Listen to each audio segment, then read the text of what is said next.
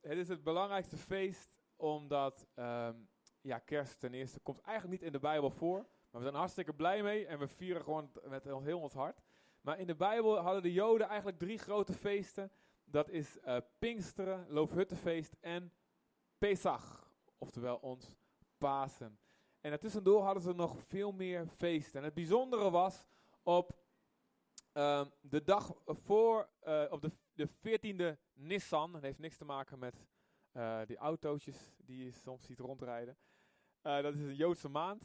Uh, daar werd het paaslam geslacht. En de Bijbel zegt, Jezus is het echte paaslam. De, het Oude Testament geeft veel voorbeelden uh, waarvan de Joden op dat moment niet wisten wat het later zou gaan betekenen. En als Jezus dan komt, legt hij uit wat al die voorbeelden, al die schaduwbeelden, die symbolen betekenen. Hij zegt, joh, al die, die dingen, al die feesten, al die dingen die de Joden eeuwenlang hebben gedaan, die wijzen naar mij als waarheid. Als God die mens wordt en die ons laat zien hoe hij is, wat, hoe zijn hart is. God die handen en voeten krijgt. Hoe reageert God als hij bepaalde mensen tegenkomt? Dat zien we in Jezus. En als uh, Joden zondigden, en dat deden ze, net als wij, moesten ze hun zonde belijden. En bij verschillende zonden hun handen op het hoofd van een dier leggen. En dan werd dat dier geslacht. En als ze dat bloed van dat dier zagen, dan wisten ze, dit is mijn plek. Dit is, dit is mijn, om mijn zonde waarom dat dier sterft. Maar ja, ik weet, ik verdien de dood voor wat ik gedaan heb. Dus de ernst van de zonde werd daarmee duidelijk. Je kunt niet zomaar eventjes nou met een zwaai er even overheen en je zonde is weg. Nee, er moet echt voor betaald worden. Want je hebt dood verspreid. Je hebt dood gebracht in de wereld. In de harten van anderen. Um, je hebt haat gebracht, je hebt oordeel gebracht, je hebt woorden gebracht die mensen kapot maken. Je hebt daden gedaan waardoor mensen um, God niet zien, maar juist de duivel in hun omgeving. En dat moet verzoend worden, dat moet goedgemaakt worden. Dus door dat, door dat offer wist je, zonde is iets heel ernstigs voor God. En er moet echt bloed voor vloeien. Het kan niet zomaar eventjes met een paar woorden weggehaald worden. Er moet rechtgezet worden en sommige dingen kunnen nooit meer rechtgezet worden. Omdat mensen al zijn overleden of je kunt ze niet meer vinden. Of je kunt nog wel sorry zeggen of terugbetalen, maar er is zoiets gebeurd in hun hart. Dus dat offer liet zien, zonde is groot, zonde is heftig. Maar het offer liet ook een tweede ding zien. Dat God zei, ik wil niet dat iemand die zondigt, zelf daarvoor in de eeuwigheid gestraft moet worden. Ik wil mensen genade geven. Ik wil ze niet geven wat ze verdienen. Dus daarom zorg ik ervoor dat er iets is wat hun plek kan innemen. En het was, al die eeuwen daarvoor waren dat schapen, geiten. En met Pesach, het grote uh, paaslam, het grote offer. En God liet daarmee, dus als jij dat, dat offer, als je dat bloed zag van dat dier, dan wist je, het had mijn bloed moeten zijn. Maar ik dank God dat ik niet zelf hoef te betalen. En dit is het grote goede nieuws van Pasen. Dit is het grote goede nieuws van het christendom.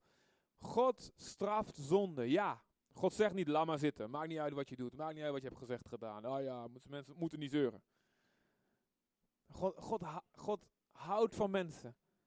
En daarom haat hij alles wat er met ze gebeurt. En wij doen dat elkaar allemaal aan. Dus God straft zonde, maar God geeft ook genade. En ieder die gelooft, die legt als het ware zijn handen op Jezus. Daarom riep Marlies net op, kom naar het kruis als er iets is. En je legt je handen op Jezus. En Jezus, Jezus is de enige mens die onschuldig gebleven is. En je draagt jouw zonde over op hem.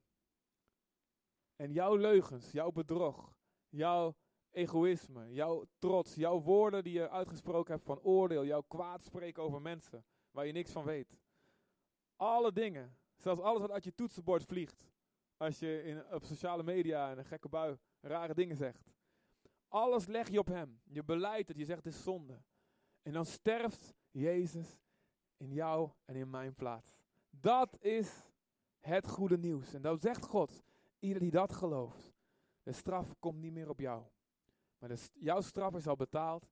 Het is betaald door Jezus. Dat vieren wij. Dat is het beste nieuws ooit.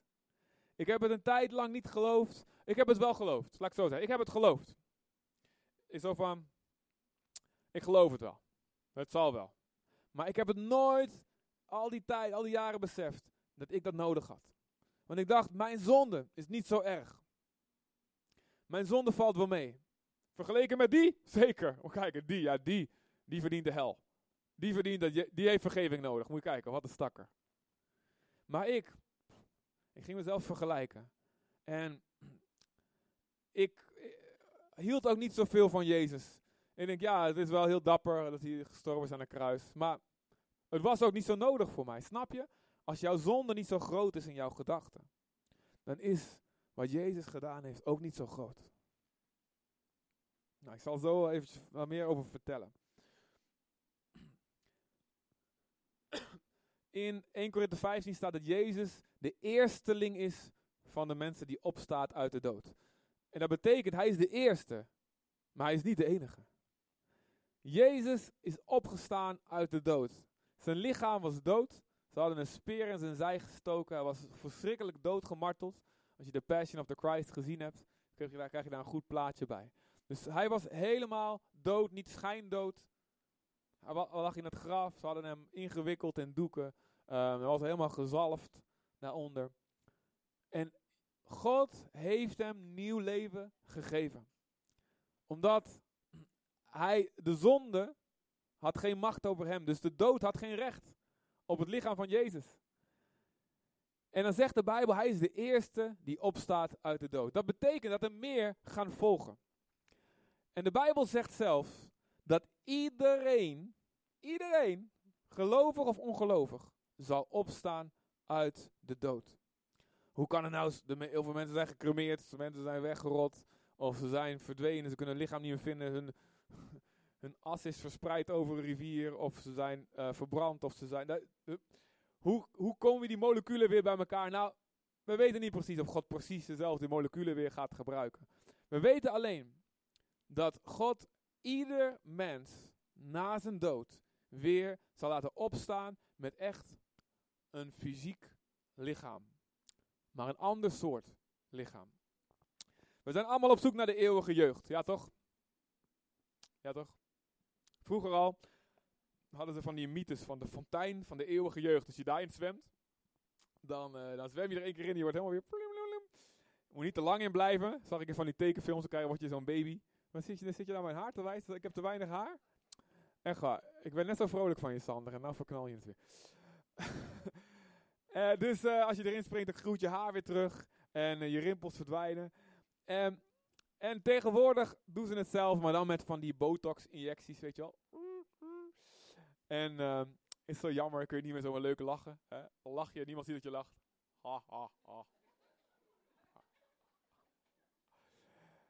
En mensen laten zich invriezen. Dat heb ik nooit gesnapt. Ik denk, ja, dan ga je toch ook dood als je ingevroren bent. Um, en je ziet er wel eens van die films. Wij, wij houden heel erg van science fiction films. Amen, amen. Zonder beleid op zondag. Science fiction. En dan heb je van die films, dat de, de laatste, laatste hype in science fiction is dat mensen laten hun bewustzijn dan uploaden op het, op het internet of zo, een soort systeem. Dus je lichaam gaat dood, maar jouw geest, jouw ziel, die, die zet je dan online. En dan komt er uh, verschillende films en dat verschillende versies. Dan komt er een lichaam vrij. En dan kun je jezelf weer downloaden. Plup. Nou, ik ben er weer. Een heel ander lichaam. En um, heel interessante films. Um, ook mensen die dan terugkwamen. Een, een, een, ja, een zesjarig meisje die kwam dan terug in het lichaam van een volwassen man. En zo. Nou, gingen allemaal dingen mis. Dus, maar waar het om gaat, mensen fantaseren daarover. Hoe kan ik zo lang mogelijk leven? Hoe kan ik zorgen dat ik uh, gewoon aanwezig blijf. En ik heb een documentaire gezien, heel lang geleden, van mensen die dan ontdekt hadden, als je um, heel veel momenten in de dag um, honger lijdt, dus je moet eigenlijk heel weinig eten, je moet voortdurend zestig procent eten van wat je eigenlijk nodig hebt om vol te raken. Altijd. Dan kun je je leven verlengen. Er komt er een stofje vrij, ik ben even vergeten hoe dat precies heet.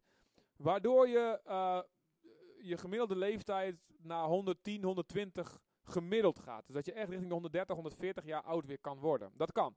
Dat is nu wetenschappelijk al mogelijk. Je hoeft geen uh, ingrepen te doen. Maar dan moet je dus je hele leven lang eigenlijk altijd honger houden.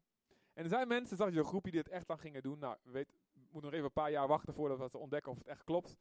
Dan moet je wel uitkijken bij het oversteken, want dan heb je al je leven lang je best gedaan. Dan, oké, okay, sorry. Je hebt tegenwoordig ro- uh, robotica, weet je wel, robots. En uh, um, misschien is het zo dat binnenkort de medische wetenschap zo ver gaat dat we echt heel lang kunnen leven. En aan de andere kant zie je mensen die juist korter willen leven. Je ziet, er is veel in het nieuws over euthanasie. Uh, zelfmoordpoeder in uh, Nederland, wat dan op de markt was gebracht. En mensen die zeggen, ik wil zelf bepalen wanneer ik doodga. Ik wil zelf bepalen wanneer... Uh, ik wil niet lang lijden, ik wil niet dement worden. Of soms mensen ook, ze, zeggen, ze beginnen nu al te zeggen, ja, euthanasie mag bij ondraaglijk lijden, onuit, zonder uitzicht. Waarom niet bij mensen met een psychische ziekte? Waarom niet bij mensen met zware depressies? Ja, kun je eigenlijk ook net zo goed vroeg laten sterven. En daar zien we juist iets anders bezig. Deze mensen, de eerste groep met een botox en de eeuwige jeugd, die zijn bang voor de dood. Maar deze mensen die korter willen leven, zijn eigenlijk te weinig bang voor de dood. Ze denken, ja, er gebeurt toch niks, ik ben er niet meer. En ze hebben een heel sterk geloof, want je weet het niet zeker. Ze hebben een geloof, atheïsten. Mijn ziel stopt. Ik ben mijn brein, ik ben, mijn, ik ben gewoon een chemische reactie. En ik had net zo goed een olifant of een uh, cactus kunnen zijn. Toevallig ben ik dit, maar ik heb geen ziel. Ik ben gewoon de chemische reacties in mijn hersenen, dat ben ik. Dus als dit lichaam er niet meer is, ben ik er niet meer. Er is een geloof wat je hebt. En dan kunnen er heel veel professors en wetenschappers dat verklaren. En dan kun je zeggen, nee, het is geen geloof, het is wetenschap. Maar het is net zo goed een geloof. God heeft een grens gebracht in, in de dood, waar we niet overheen kunnen kijken. Maar ja, je hebt toch allemaal van die bijna doodervaringen. Dat mensen terugkomen en ze zien een licht of ze zien een... Ja, dat klopt. En er zijn mensen en die zien een hemel terwijl ze goed hebben geleefd. Uh, en zijn er mensen die zien een hemel terwijl ze heel slecht hebben geleefd. Die zien ook een hemel. Er zijn mensen die zien een hel. Er zijn nou allerlei variaties weer van mogelijk. En om je geloof te baseren op wat iemand anders zegt te hebben gezien, dan, geef, breng je, dan maak je nogal een grote gok. Want je gokt met, je, met alles wat je hebt, met je ziel. Met alles wat je hebt. Alsof je naar het casino gaat en je zet je hele familie zet je op, op, uh, op rood of op zwart. Of hoe werkt dat? Ik weet niet wie er vaak naar het casino gaat. Jammer, ik dacht een paar kunnen betrappen. Um, En er zijn heel veel verhalen ook die er ronde gaan over wat er hierna komt. Alle religies hebben natuurlijk een antwoord. Er is, uh, zijn de Oosterse godsdiensten, Hindoeïsten, Boeddhisme. En, en voor hun is het doel om op te gaan in het absolute niks. Je gaat eerst heel vaak op herhaling, reïncarnatie. Hè, dus als je slecht geleefd hebt, dan kom je terug als een, uh, als een uh, lagadishi. En als je een hele slechte lagadishi bent, ja, ik weet niet hoe je dat moet doen, zeg maar. Uh, te veel bij ons in huis uh, uh, mijn vrouw laten schrikken in de keuken of zo. Ja, dat is stout, dat mag niet. Dan kom je nog lager op de ladder. En als je heel goed bent, als je een hele goede, goede iguana bent, zeg maar, je laat anderen voorgaan, zeg maar, je helpt arme torretjes om je heen. Dan kom, kom je weer een paar niveaus omhoog. Misschien word je dan een hond. Moet je weer heel goed je best doen. En uiteindelijk is hun doel om uit de cyclus van reïncarnatie te komen. En het zijn miljoenen, honderden miljoenen mensen die hun leven hierop inzetten. Sommigen zijn erin geboren, sommigen bekeren zich ertoe. En dan stel jij je geloof daarin. En dan zeg je ook van, ja, vroeger was ik Napoleon. Iedereen was vroeger Napoleon. Niemand was vroeger Hitler. Echt, ja, dat zie je ook, dat hoor je nooit. En je stelt je geloof in wat mensen daarover zeggen. Um, vele, vele varianten zijn ervan. De Mormonen geloven dat we allemaal God worden met onze eigen planeet. De moslims geloven dat, geloven dat er een paradijs komt. Um, waarin Allah speciaal engelwezens heeft gemaakt om gemeenschap te hebben met degene die ze gegeven hebben in de strijd, in de jihad. Uh, zeventig krijg je er per persoon maar liefst. Um, er zijn ontzettend veel var- ja, daar word je, ben je nog druk mee. Er zijn ontzettend veel varianten. Wat zegt de Bijbel? Wat zegt Jezus hierover? Jezus zegt, bestrijdt heel duidelijk het idee wat leeft onder sommige Joden, de Sadduceeën, dat er geen opstanding is. Dat God wel, die zeiden, God bestaat wel, maar er is geen opstanding. Het gaat gewoon, je moet God dienen en goed doen in dit leven. En Jezus ging daar keihard tegenin. Jezus zegt, er is een opstanding. Er is een lichamelijke opstanding. In Romeinen acht, vers achttien, daar staat deze tekst. Want ik ben ervan overtuigd dat het lijden van de tegenwoordige tijd niet opweegt tegen de heerlijkheid, de glorie, die, de goedheid van God die aan ons geopenbaard zal worden. Met reikhalzend verlangen immers verwacht de schepping het openbaar worden van de kinderen van God. Want de schepping is aan de zinloosheid onderworpen. Niet vrijwillig, maar door hem die hem daaraan, daaraan, haar daaraan onder, onderworpen heeft. In de hoop dat ook de schepping zelf bevrijd zal worden van de slavernij van het verderf. Om te komen tot de vrijheid. En de luister die Gods kinderen geschonken wordt. Wij weten dat de hele schepping nog altijd als in barensweeën zucht en lijdt. En dat het niet alleen ook wij zelf die als voorschot de geest, de heilige geest van God die in ons woont, hebben ontvangen. Ook wij zuchten in onszelf in afwachting van, van de openbaring dat we kinderen van God zijn. De verlossing van ons sterfelijk bestaan.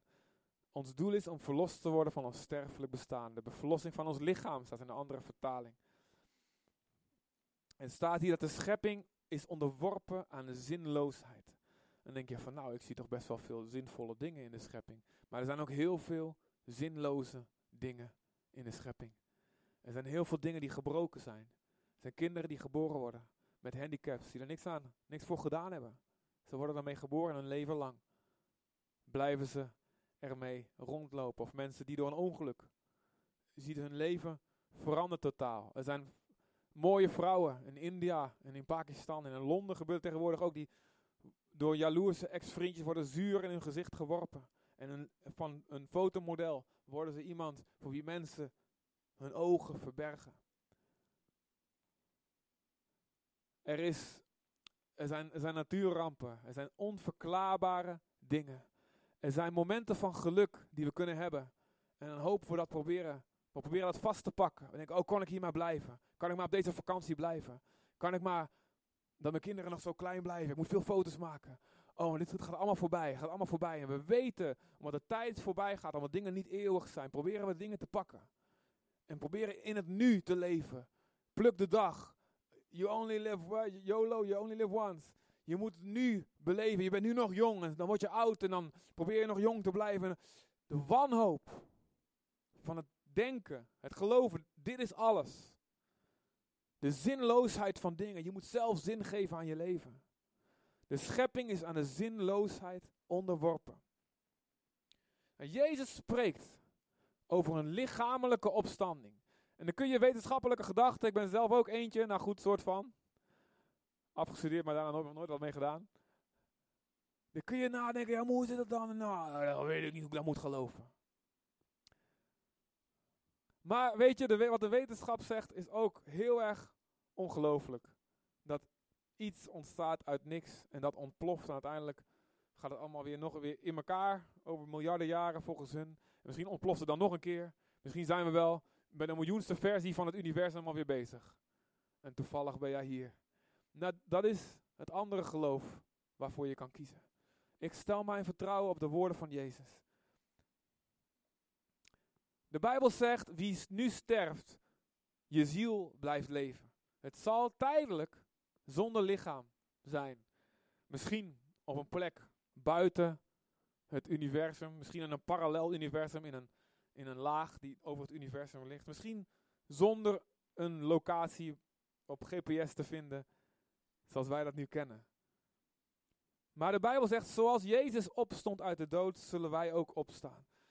Petrus zegt, twee Petrus drie vers tien, de hemelen. En daar bedoelt hij mee niet alleen wat wij zien, de hemel die wij zien.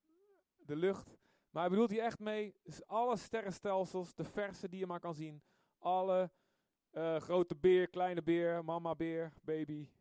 Al die beren. Allemaal, ze zullen aangestoken worden door vuur. En ze zullen met groot gedruis vergaan. En de elementen zullen brandend wegsmelten. En de aarde en de werken daarop zullen verbrand worden. twee Petrus drie vers tien. Alles zal veranderd worden. We zullen komen op een plek waarin het staat, er zal geen zon meer zijn, er zal geen maan meer zijn. God zal licht, het licht zijn voor de gelovigen. Maar het zal tegelijkertijd een hele lichamelijke plek zijn. En we kunnen dat nu nog niet begrijpen. Ik zag een keer een plaatje van twee baby's in uh, de baarmoeder, een tweeling. En de een die zegt dan in zo'n wolkje tegen de ander. En die zegt, oh, geloof er maar niks van hoor. Er is echt geen, geen leven buiten de baarmoeder. Dit is alles wat er is. We moeten hier het beste ervan maken. En zo is het eigenlijk voor ons. We kunnen elkaar vertellen, dit is alles wat er is. Maar net zoals de tijd in de baarmoeder een korte tijd is, vergeleken met het leven wat daarna komt. Zo is het leven voor ons hier op aarde. Het is niks vergeleken met de eeuwigheid die hierna gaat komen. En de, Paulus vergelijkt het in eerste Korinthe vijftien vers zevenendertig, vergelijkt hij het zo. Het zal zijn als het verschil tussen een zaadje en een plant. Je zaait, wat je zaait is een, heeft een bepaalde vorm, maar de plant of de boom die daar uiteindelijk uitkomt, ziet er totaal anders uit. Um, zo zal het verschil zijn. Je zaait eigenlijk je aardse lichaam in, zoals een zaadje in de grond valt. En het geestelijke lichaam wat je daarna zal krijgen, het is nu nog niet te begrijpen voor ons. Maar zo, ja, dit zal zo'n groot verschil zijn. Hij zegt ook, eerste Korinthe vijftien vers drieënveertig, vierenveertig, we zullen van vergankelijkheid naar onvergankelijkheid gaan. Van een lichaam van oneer eigenlijk naar eentje van glorie. Eentje die zwak is naar een lichaam van kracht. Jezus zegt ergens anders, um, we zullen niet meer trouwen in de opstanding. We zullen zijn als de engelen. Aan de andere kant zien we Jezus wel, met zijn nieuwe lichaam, en zo, die zullen wij ook hebben, zien we eten. We zien hem vis bakken en eten. Dus het is heel veel mysterie daarbij. En de Bijbel vertelt ons niet alles klip en klaar. Er blijft heel veel open. Net zoals als je aan een kind probeert uit te leggen van drie, probeert de volwassen wereld uit te leggen. Je kunt niet alles vertellen. Je kunt alleen vergelijkingen maken met wat ze nu kennen. Zo probeert God aan ons uit te leggen, maar hij weet ook, ik kan niet alles uitleggen. Maar we zien Jezus, naast dat hij eet, zien we hem ook door dichte deuren binnenkomen. En we zien hem opstijgen. Nou, we hoeven geen vliegtickets meer te kopen, mensen. Je hoeft niet meer met z'n allen zo, hoeveel kilo, hoeveel kan ik meenemen, tien, twintig kilo zit vol. Ah, je kunt gewoon, hup.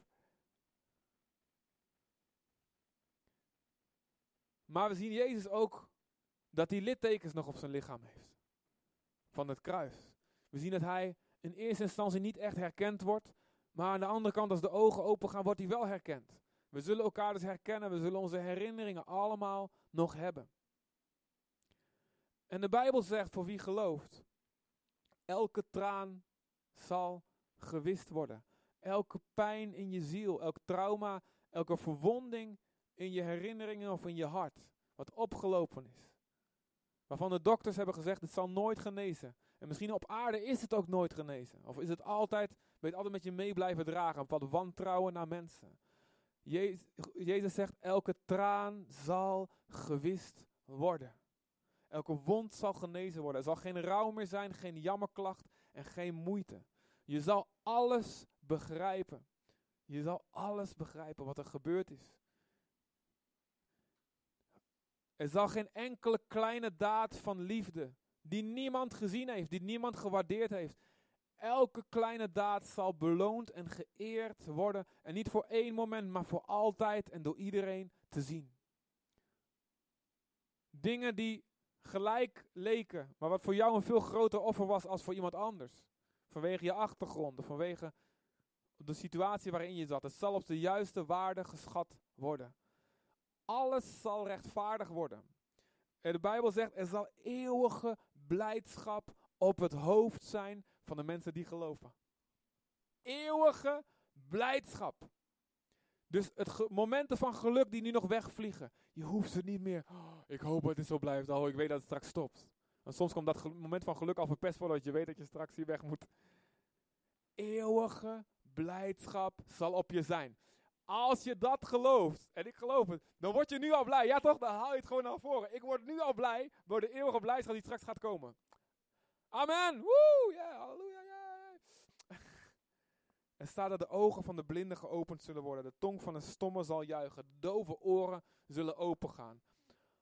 Elke handicap verdwijnt. Een kindje met het, een, een, iemand, of een volwassene met het syndroom van Down zal het daar niet meer hebben. En zal weten hoe mensen hun behandeld hebben. Terwijl op dat moment konden ze het niet beseffen. Maar ze zullen genezen zijn. En elke andere handicap. En we hebben, er al, we hebben allemaal wat. We zijn allemaal raar. Ja toch? Amen? Ja, toch? We hebben allemaal, allemaal een tikkie. We zullen allemaal de dingen zien. Zoals ze horen zien. Zonder filter. Die, zonder verkeerde bril. Die onze ervaringen kleurt. God zal alles genezen. Ook elk cultureel onbegrip wat er nog wel eens is tussen mensen. Zal verdwijnen. Zal verdwijnen. Zal verdwenen zijn. We zullen elkaar begrijpen. Je zal begrepen worden. Er zal geen vervloeking zijn. Er zal geen zonde meer zijn. Je hoeft geen slot meer op je auto. Geen slot meer op je huis. Geen wachtwoord op je telefoon. Je, alles is veilig. Iedereen is betrouwbaar. Weet je wat een geld dat scheelt? Er zal trouwens geen geld meer zijn. Amen. Je, er is vertrouwen. Je, er zal geen tekort zijn. Er is altijd genoeg. Er, is, um, er zullen geen muggen meer zijn. Of misschien zonder prik. Er zullen geen enge duizend poten je meer aanvallen als je in de tuin. Er zullen geen rare beesten, geen schorpioenen meer in je schoen zitten. Amen. De leeuw zal liggen bij het lam. En niet zo van, en dan kijk je even later en het lammetje is weg. Nee, een baby zal spelen met een slang. De schepping zal hersteld zijn. Maar dat spreekt wel over een schepping. Het is niet een soort vage wolk waar je op zweeft en met een harpje. Tring, tring. Nou, ik ben al duizend jaar met hetzelfde liedje bezig. Nou, heb ik ook een keer een andere snaar op mijn harp. Nee, er zal niks saais zijn aan het eeuwig leven. Het zal de volste rijkdom zijn die je maar kan bedenken. En Jezus zegt, als je beloond wordt, als je je geloof hebt gehad in dit leven en je hebt het behouden tot het einde, dan zegt, dan zegt Jezus aan het einde, ga in tot het feest van je Heer. Het is een feest. Het is een altijd durend feest. Je hart zal zich ontroerd verruimen, zegt de Bijbel. Je zal niet weten, je zal helemaal gek worden van blijdschap. Oh. Het is abnormaal. En het is allemaal waar. Het is geen sprookje voor de zwakke mensen in dit leven die niks beters hebben. En al geef hun maar dat, dat ze ermee getroost worden. Het is de waarheid. En de Bijbel zegt ook, het zal, het zal iets zijn wat geen oog gezien heeft, wat geen oor heeft gehoord en wat in geen mensenhart is opgekomen. Dat heeft God klaargemaakt voor degenen die hem liefhebben. Dus als jij het bedenkt, denk van nou ik fantaseer van dit en zo'n huis en zo vet en ik, oe, ik zweef zo door de ruimte. Dat dacht ik vroeger altijd, zweef door de ruimte leek me altijd heel cool. Dan, heb, dan is het in jouw hart opgekomen, dan is het al beter dan dat. Ja toch? Want het is in geen mensenhart opgekomen. Het is ongelooflijk het eeuwige leven. Is dan God kennen. En er staat, zijn dienaren, zij zullen zijn aangezicht zien. We zullen het gezicht van God zien. We zullen God zien zoals hij is. En dat is het eeuwige leven. En dat is ongelooflijk. Nou moet ik erbij zeggen, er staan ook dingen als, er staan ook wel wat taken bij die we gaan doen. En of dat tijdelijk is, misschien tijdens de eerste duizend jaar, het duizendjarige rijk, of dat het daarna doorgaat. Maar er staat dat de heiligen, de christenen, de gelovigen, ze zullen over de wereld oordelen. Ze zullen Jezus helpen in het oordeel als het ware. We zullen over engelen oordelen. En niet veroordelen, zo van wij zijn beter. Oh, nee, we zullen helpen om de waarheid te proclameren. En er staat, Jezus zegt van, ja, al naar gelang je gewerkt hebt in dit leven aan Gods koninkrijk. Dan zul je gezag, sommigen zullen gezag krijgen over vijf steden, of over anderen over tien steden. Nou, of het letterlijk steden zijn, of eilanden, of dat het gewoon gaat over een bepaald gebied. Maar er zal, er zal verantwoordelijkheid zijn. En er staat ook dat we zullen als koningen met Jezus heersen tot in eeuwigheid. Nou, het is allemaal nog uh, moeilijk te bevatten. Als je denkt van, oh nee, moet ik daar ook aan het werk voor eeuwig? Wees niet bang. Er staat ook dat we zullen rusten van ons harde werken. Dat zal, en dat zal voor eeuwig zijn. Dus, en dat gaat mensen. Na tien minuten in de eeuwigheid ben je, sla je jezelf al voor, je, voor de kop. Dat je niet meer daarvoor geleefd hebt. Ook als je gered bent, als je het eeuwig leven hebt. Na een paar minuten heb je al door. Misschien na tien seconden. Oh man, ik ben er. Het is allemaal waar. Gelukkig heb ik erin geloofd. Maar had ik maar meer gegeven om te investeren in dit, deze eeuwigheid die niet meer gaat veranderen. En vooral als wij zelf gered zullen zijn, zullen we allemaal denken. Had ik maar meer gegeven om anderen hiermee naartoe te nemen. Want ook die andere kant is realiteit. En daar spreekt Jezus meer over dan over het, het koninkrijk van de hemel. Jezus spreekt meer over het oordeel. Oké, okay, even tussendoor. Betekent dat we nou niet meer voor ons lichaam hier hoeven te zorgen? Je wordt, je wordt, ik word, je wordt kaal, je wordt gerimpeld, je wordt oud, je botten worden stram. Laat maar zitten. Wat, uh, nee, nee, nee, nee. nee. Je mag, de Bijbel zegt, oefening van het lichaam is een beetje nuttig. Het is een beetje nuttig. In die zin, je hebt meer jaren om aan Jezus te geven aan deze kant van de eeuwigheid, waarin dingen nog kunnen veranderen. Amen? Ja, toch? Dus is goed. Hey, ga door met trainen, ga door met goed eten en zo. Doe het meer zelfs, weet je. Ga ervoor, helemaal goed. Um, maar ook als je niet gezegend bent met een hele fitte conditie, of als dingen mislopen met je gezondheid. Hey, het gaat niet om dit leven. Dus blijf zorgen voor je lichaam. Blijf er zo knap uitzien als jullie nu allemaal doen. Halleluja, ja toch? Je ziet allemaal op je paasbest uit. Ga zo door. Maar het is fijn dat we straks een nieuw lichaam krijgen. Dat is ook fijn voor lelijke mensen zoals ik. Weet je wel. Dan krijgen we een nieuwe, een nieuwe kans. Zeggen jullie nu allemaal, nee Chris, je bent niet. Je bent niet. Dan hoor je nou, nu horen jullie nu dat. Okay. Paulus zegt het zelf zo. Het leven, Filippenzen één, vers eenentwintig. Het leven is voor mij Christus. Jezus, het leven op de, aan deze kant van de eeuwigheid is voor mij Jezus. Alleen maar Jezus. Niet huisje, boompje, beestje. Niet meer geld. Niet carrière. Niet de wereld overreizen. Niet alle dingen meemaken die je, je kan meemaken.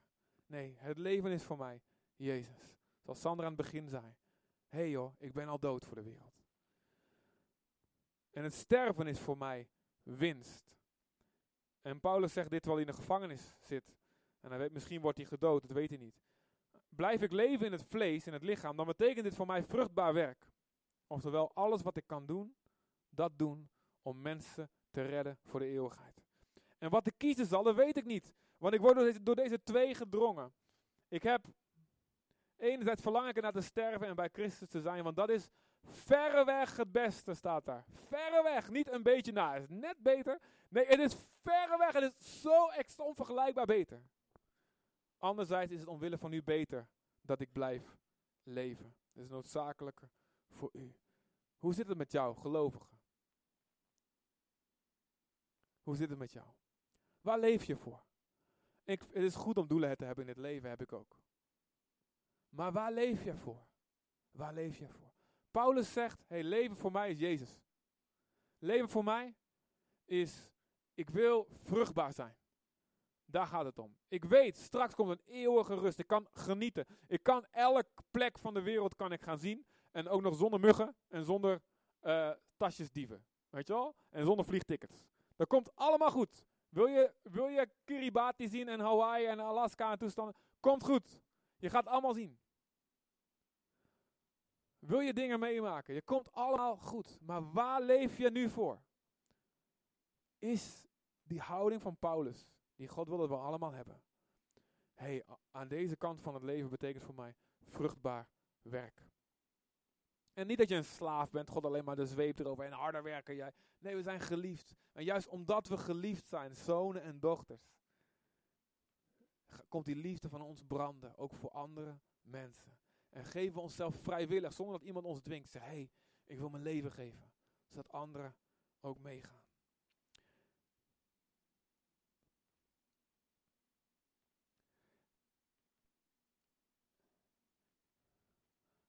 En die eeuwige toekomst die gaat komen. Die is zo belangrijk voor nu. Om gemotiveerd te blijven.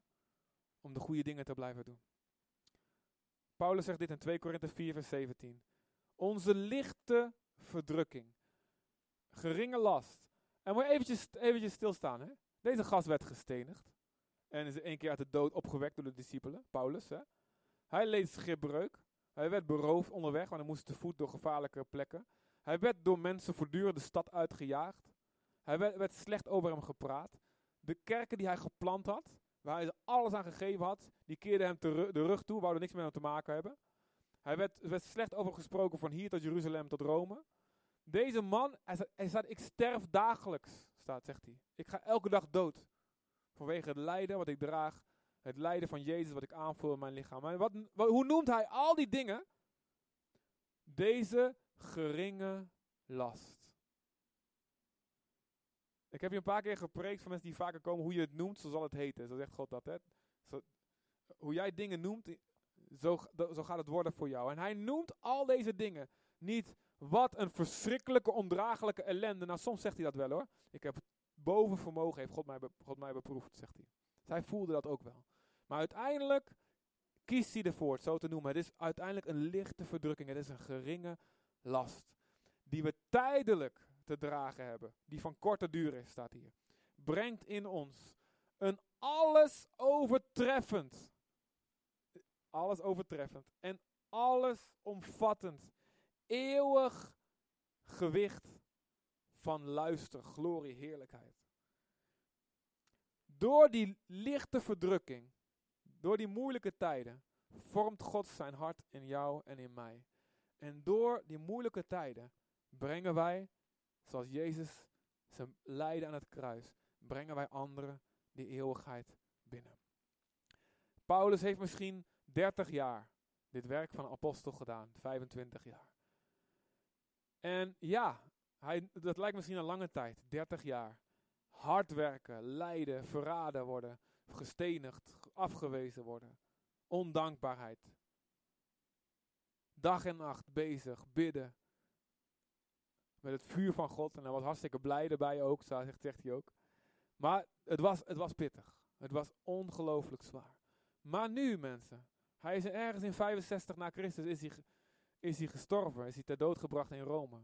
Hoe lang is het al, is er al voorbij? Het was een hele korte tijd.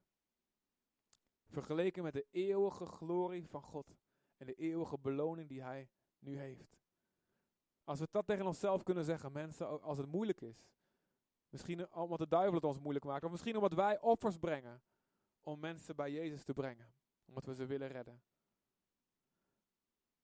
Is het goed om het tegen onszelf te zeggen, weet je wel? Het is een geringe last. Het is tijdelijk. Maar kunnen we dat geloven? Want als het niet waar is, dan ben je de pineut. Als er geen eeuwig leven is, ja, dan doe je het voor niks. Dan zijn we de meest beklagenswaardigste van alle mensen, zegt de Bijbel. Dus je zet jou, jou alles op het spel. Wat geloof je?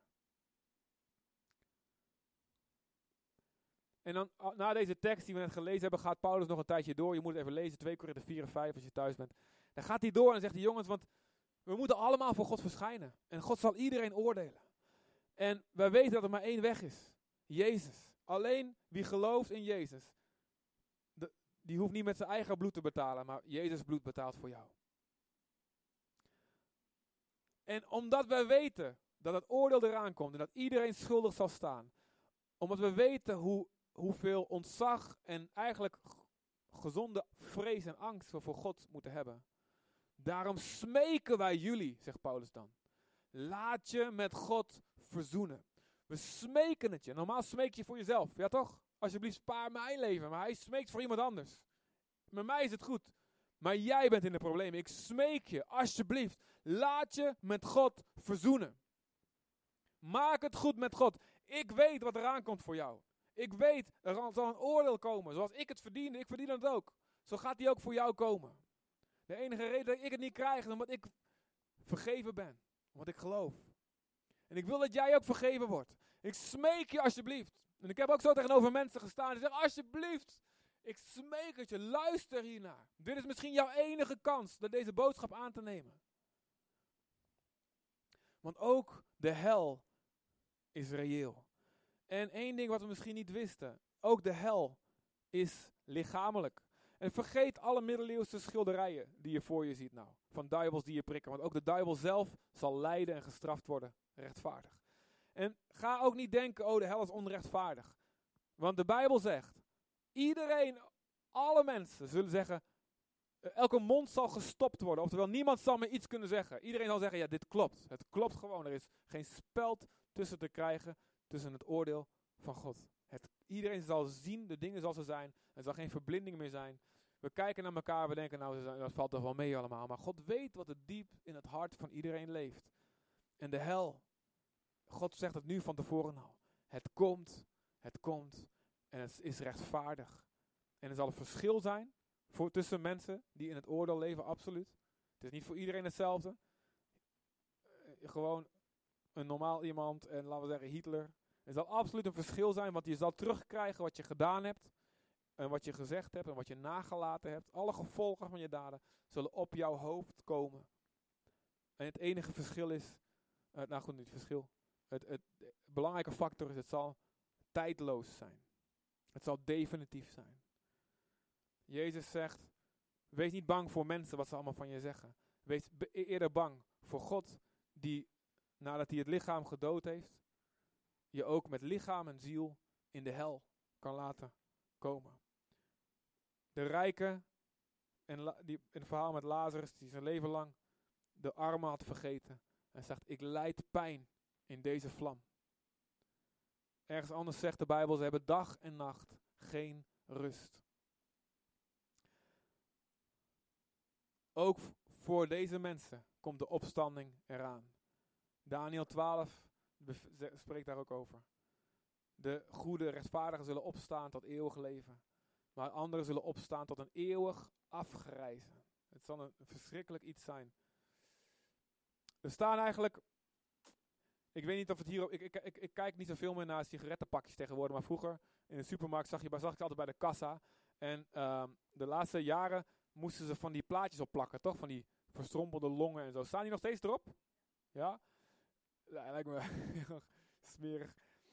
Um, en het is om ons, ons te waarschuwen voor de lange termijn. Ja, toch? Het is om ons te waarschuwen. Kijk, als je in het begin merk je niet, want het is allemaal aan de binnenkant. Je ziet het niet. Maar van binnen gebeurt er dit. En na een tijdje krijg je deze longen, deze zwarte dingen. En de bedoeling is dat je denkt van, oh, nou, laat maar zitten, ik koop wel kauwgom. Hè? Eigenlijk zouden zulke plaatjes op veel, veel dingen moeten staan in dit leven. En dan niet op tijdelijke ellende, zoals longkanker. Wat verschrikkelijk is. Maar er is iets nog veel verschrikkelijker dan sterven aan een longziekte of aan kanker. En dat is een eeuwigheid in de duisternis. Het is een eeuwigheid zonder God. Een eeuwigheid zonder liefde. Eigenlijk zouden er plaatjes moeten staan op allerlei... Als we, als we onze mond weer verkeerd gebruiken. Of als we ons uh, met lust naar mensen kijken. Of als we egoïstisch leven. Als we hebzuchtig zijn. Als we mensen bedriegen. Zouden allemaal plaatjes in ons beeld moeten verschijnen. Ja toch? Want deze wereld is aan de ene kant het meeste van de hel wat een gelovige ooit zal meemaken. Wist je dat? Meer hel als je gelooft. Meer hel dan dit, deze wereld zul je niet meemaken. Maar deze wereld is ook het meeste van de hemel.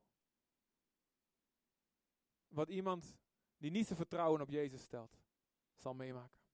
Meer hemel dan dit zal er niet zijn.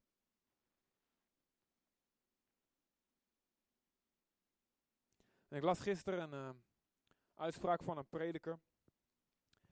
En hij zei, en dat, uh, voor de eerste keer dat ik er zo over nadacht. Hij zei, joh, weet je, elk lijden, elke pijn, elke verschrikkelijke ziekte of natuurramp. Het komt niet van God. Het is de schepping die gevallen is, zoals we in het begin lazen. De schepping is aan de zinloosheid onderworpen. Maar God gebruikt het wel. God wil het gebruiken om ons wakker te maken. Word wakker. Zonde is zo erg als dit. Dit zijn de gevolgen van de zonde. Dit zijn de gevolgen van wat jij doet en zegt. En we zeggen allemaal, het valt wel mee, het valt wel mee.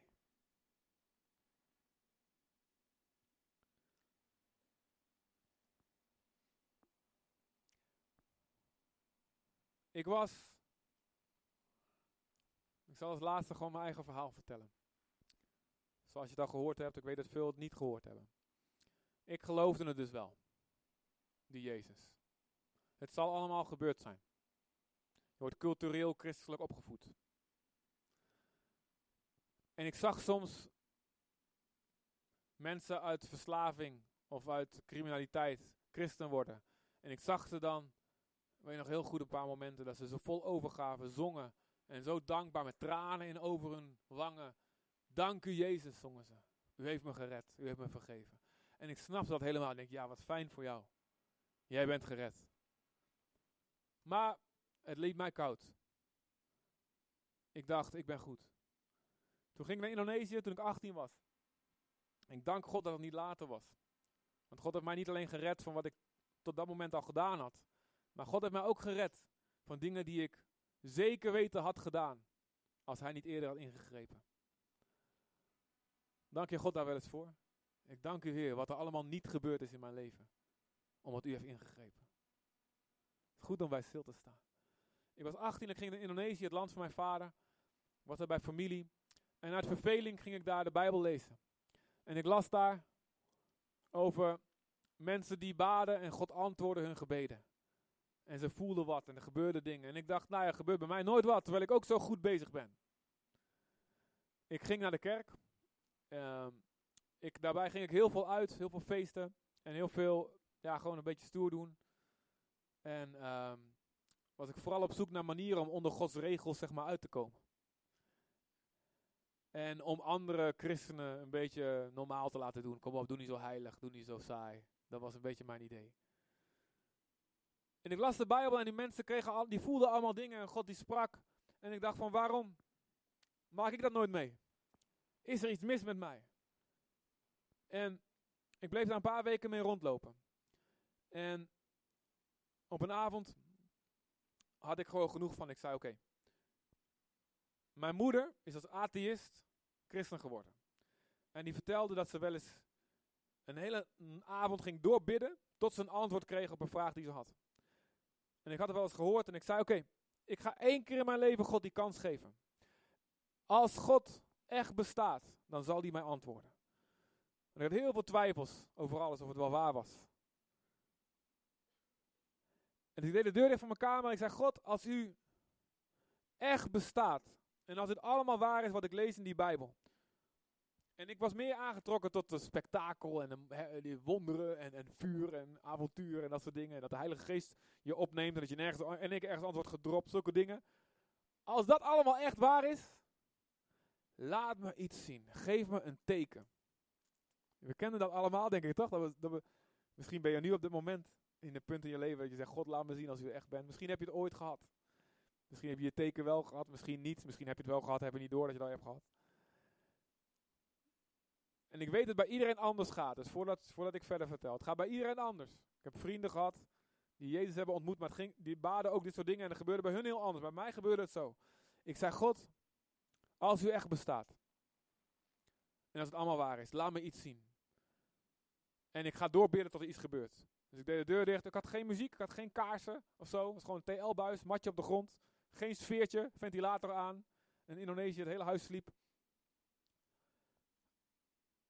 En ik dacht, nou als er iets gebeurt, dan gebeurt er iets goeds. Dan komt er een engel of zo. Of ik zie een licht. Of misschien, ik was mezelf al aan het indekken tegen teleurstelling. Ken je dat? Je gaat jezelf al indekken, nou dat zal wel niet gebeuren. Misschien gewoon, ik weet niet waarom, ik dacht aan het getal, als ik zevenentwintig, achtentwintig ben.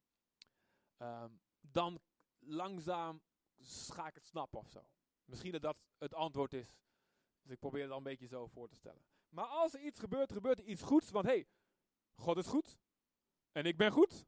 Dus dat komt goed.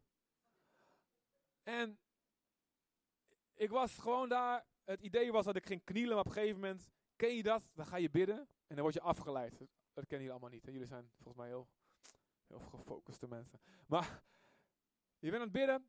Ik was aan het bidden en op een gegeven moment was ik meteen nagels aan het schoonpeuteren. Ja, dat gebeurt soms. En zonder nadenken, niet bewust van ik ga nou... Nee, gewoon, ik was gewoon met mijn hoofd echt ergens anders. Niet in de hemel, gewoon heel erg dicht bij de aarde, zeg maar. Letterlijk. En ik, in één keer keek ik naar de deur. Omdat ik wist, ik voelde, iets of iemand komt binnen. En de deur ging niet open, ik zag niks, maar ik wist gewoon met alles wat ik had, God komt binnen. En dit was allemaal in één fractie van een halve seconde. Ik wist in één keer, zonder woorden eigenlijk, maar ik wist gewoon, God, Gods heiligheid kwam binnen. Op zo'n manier dat ik voelde gewoon de pure zuiverheid, licht, alles alleen maar goedheid. En in hetzelfde moment zag ik mezelf. Als het licht aangaat, dan zie je licht. Maar je ziet ook wat er mis is met jou, wat je daarvoor niet zag in het donker, weet je nog? En alsof mijn hele hart binnenste buiten werd gekeerd. En niet zozeer de dingen die ik allemaal gedaan had of gezegd had specifiek, dat kwam, dat kwam nog wel allemaal later. Maar vooral wat diep in mijn hart, de grondhouding daarachter. Totale egoïsme in alles wat ik deed. Zelfs de goede dingen waarvan ik zei, kijk eens hoe goed ik ben. God liet me zien, je doet het alleen maar voor jezelf, zodat anderen jou zien. Zodat jij zelf je beter voelt, maar je doet het niet uit zuivere liefde. En de totale hoogmoed, arrogantie, trots. Dat ik mezelf belangrijker en beter vond dan anderen. Dat ik anderen veroordeelde. En ik zei zoals die, dank God dat ik niet ben zoals die. Of met die wil ik niet omgaan. En te, in al, al die dingen kwamen in één seconde. Te, plus, terwijl, ik voelde dus de liefde en zuiverheid en het licht van God. Maar ook de totale walging van God over dat hart wat ik had. Maar het kwam allemaal tegelijk. En het voelde alsof ik in brand vloog. Dus als je, mij, als, als je mij vertelt over de hel, of als ik lees in de Bijbel dat het vlammen zijn, dat het vuur is, dan snap ik honderd procent wat je bedoelt. En ik weet hoe het gevoeld heeft. Ik voelde alsof ik alles in mij in brand vloog. Niet letterlijk, maar het was veel erger dan letterlijk, denk ik. Het was een soort marteling van je geweten. En ik, het enige reflex wat ik had, is ik dacht, ik moet vluchten, ik moet weg, ik moet een hoek inkruipen. En ik weet nog, één moment voelde ik de, de reflex om de vloer op te tillen, om eronder te kruipen, om het te verstoppen. Ik wou alleen maar wegvluchten. Maar tegelijkertijd mijn verstand zei, je kan nergens heen voor God. Waarheen zal ik vluchten voor uw geest? Zegt Psalm. En later las ik in Openbaring, als het oordeel van God over de hele wereld gaat komen, en dat gaat komen. Dan zullen alle volken, alle mensen zullen zeggen, bergen vallen op ons. Om ons te verstoppen voor het oordeel, voor de toorn, voor de rechtvaardige boosheid van God die op de troon zit en van het lam. Er wordt nog een probleem in Nederland, heb je geen bergen om op je te vallen. Maar de reflex, de enige reflex die mensen hebben is, alsjeblieft verstop mij, verstop mij. Maar er is geen vluchten en geen verstoppen voor het oordeel van God over wie je bent. En gezegend de mens die aan deze kant van de dood en van de komst van Jezus, die ervaring heeft, nu het nog kan. En nu je nog genade en vergeving kan krijgen. Dus ik riep het uit naar God. Nou, ik durfde eerst helemaal niks te zeggen. Ik durfde niet te bewegen. Ik wist, wat is er aan de hand? God bestaat. Het is allemaal waar. Ik wist het gewoon. Ik kreeg geen nieuwe informatie. God liet me niet een film zien van de schepping tegenover de evolutie. Of wetenschappelijke bewijzen. Ik wist het gewoon. Dit klopt. Dit is de waarheid. En ik heb een probleem. Ik kan niks met deze heilige God te maken hebben. En na een tijdje riep ik het uit. Het is onmogelijk dat ik iets te maken kan hebben met u. Het is onmogelijk dat u mij kan vergeven. En op het moment dat ik dat zei, kwamen alle dingen die ik al die jaren had gehoord in de kerk, en waar ik een beetje minachtend over deed, kwamen tot leven. Alsof de Heilige Geest het bandje aanzette hier. En dit is waarom Jezus gestorven is. Niet, niet alleen voor de junkies en voor de criminelen, maar voor jou. Jij hebt het net zo hard nodig. En ik voelde me zo dom, dat ik het altijd had gehoord en het nooit had gesnapt dat het voor mij was. Ik dacht, dat meen je niet. Dat meen je niet. Oh, ik heb het nodig. Ik heb het nooit gezien. Ik heb het nodig. En hoop begon te leven in mijn hart. Maar ik dacht nog steeds, nou, het is te, ik ben te slecht. Ik, ben, ik kan niet zo snel weer ja zeggen. Oké, okay, nee, ik ben te slecht. Dit is te slecht. Wat, nee, ik ben zo hypocriet. Ik ben zo egoïstisch. Dat kan niet. En de Heilige Geest begon me te bombarderen in mijn hoofd. Het is voor jou, neem het aan. Het is voor jou, neem het aan. Je moet het aannemen, je moet het aannemen, je moet het aannemen. Tot ik er niet meer tegenin kon gaan. En toen dacht ik, oké, okay, wat hebben mijn ouders me geleerd? Wat heb, wat heb ik in de kerk geleerd? Zonder belijden. Ik zeg, God vergeef me alsjeblieft, maar met zo'n intensiteit. Oh, ik haat mijn hoogmoed. Ik haat mijn egoïsme. Ik haat het, Heer. Oh, vergeef me, God. Vergeef me, God. En laat, het no- laat mijn hart genezen hiervan. Ik wil het nooit meer, nooit meer. Ik haat het met heel mijn hart. Oh, God, maak mij als die heiligheid die ik net gevoeld heb. Ik schreeuwde het uit. En ik kwam zo'n rust in mijn hart. En ik maakte al die E O-verhalen belachelijk daarvoor. Dan heb je iemand weer met zijn vrede en zijn engelen, weet je wel. En het gebeurde met mij. Ik dacht, dit is het. Ik ben vergeven. Ik ben vergeven. Ik hoef niks meer in dit leven. Ik hoef niet meer indruk te maken op mijn vrienden, de wereld overreizen, allemaal dingen meemaken, rijk te worden. Niks. Ik heb alles. Dit is vrede met God. Ik heb vrede met God. Ik las later in de Bijbel Romeinen vijf. Wij, wij nu hebben vrede met God. Ik las het, ik onderstreep het, ik begon te huilen. Ik denk, ja, van blijdschap. Vrede met God. En ik zag een grote hand van boven. En een kleine babyhandje van beneden. En die grote pakte die kleine vast. En God zei in mijn hoofd, van nu af aan zal ik jouw leven leiden. En ik wist niet wat me overkwam. En ik werd zo blij van binnen. En toen kwam een gedachte in mijn hoofd, waarvan ik niet wist dat het in de Bijbel stond. Later las ik het. Jezus is gestorven en zo ben jij ook gestorven met hem aan je oude leven. Maar hij is ook opgestaan. En zo ga jij nu ook opstaan om alleen te leven voor God. En ik hoorde dat. Ik zat ineengedoken. En ik hoorde dat in mijn gedachten. En ik sprong omhoog. En ik zei, ik ga alleen maar leven voor u. Niet negenennegentig, maar honderd procent. Alles tot de laatste druppel en seconde. Ik ga leven voor u. En ik wou de hele buurt doorrennen van blijdschap. En ik begon Bijbel te lezen als een mafkees. En ik, werd, ik kon wou alleen maar iedereen vertellen wie Jezus was en wat hij voor me had gedaan. En het is nu eenentwintig jaar geleden. En ik heb dat vuur nog steeds. Het is gewoon nog steeds de basis waarom ik alles doe. En waarom ik leef. Lieve mensen, wil jij opstaan aan de goede kant van de eeuwigheid? Dan zul je die opstanding, en dat mag bij jou er heel anders uitzien. Maar zul je die opstanding nu al moeten beleven. Ben je nu al opgestaan met Jezus? Stel jezelf die vraag.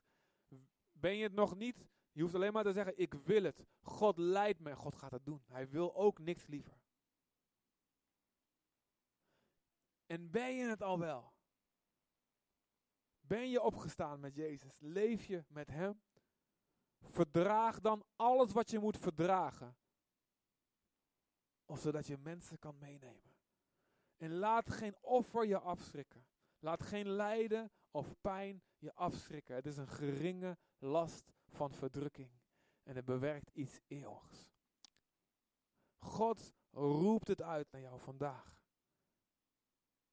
Neem dit aan voor jezelf. En geef je leven als Jezus voor een ander. Zodat ook zij van de duisternis naar het licht mogen komen.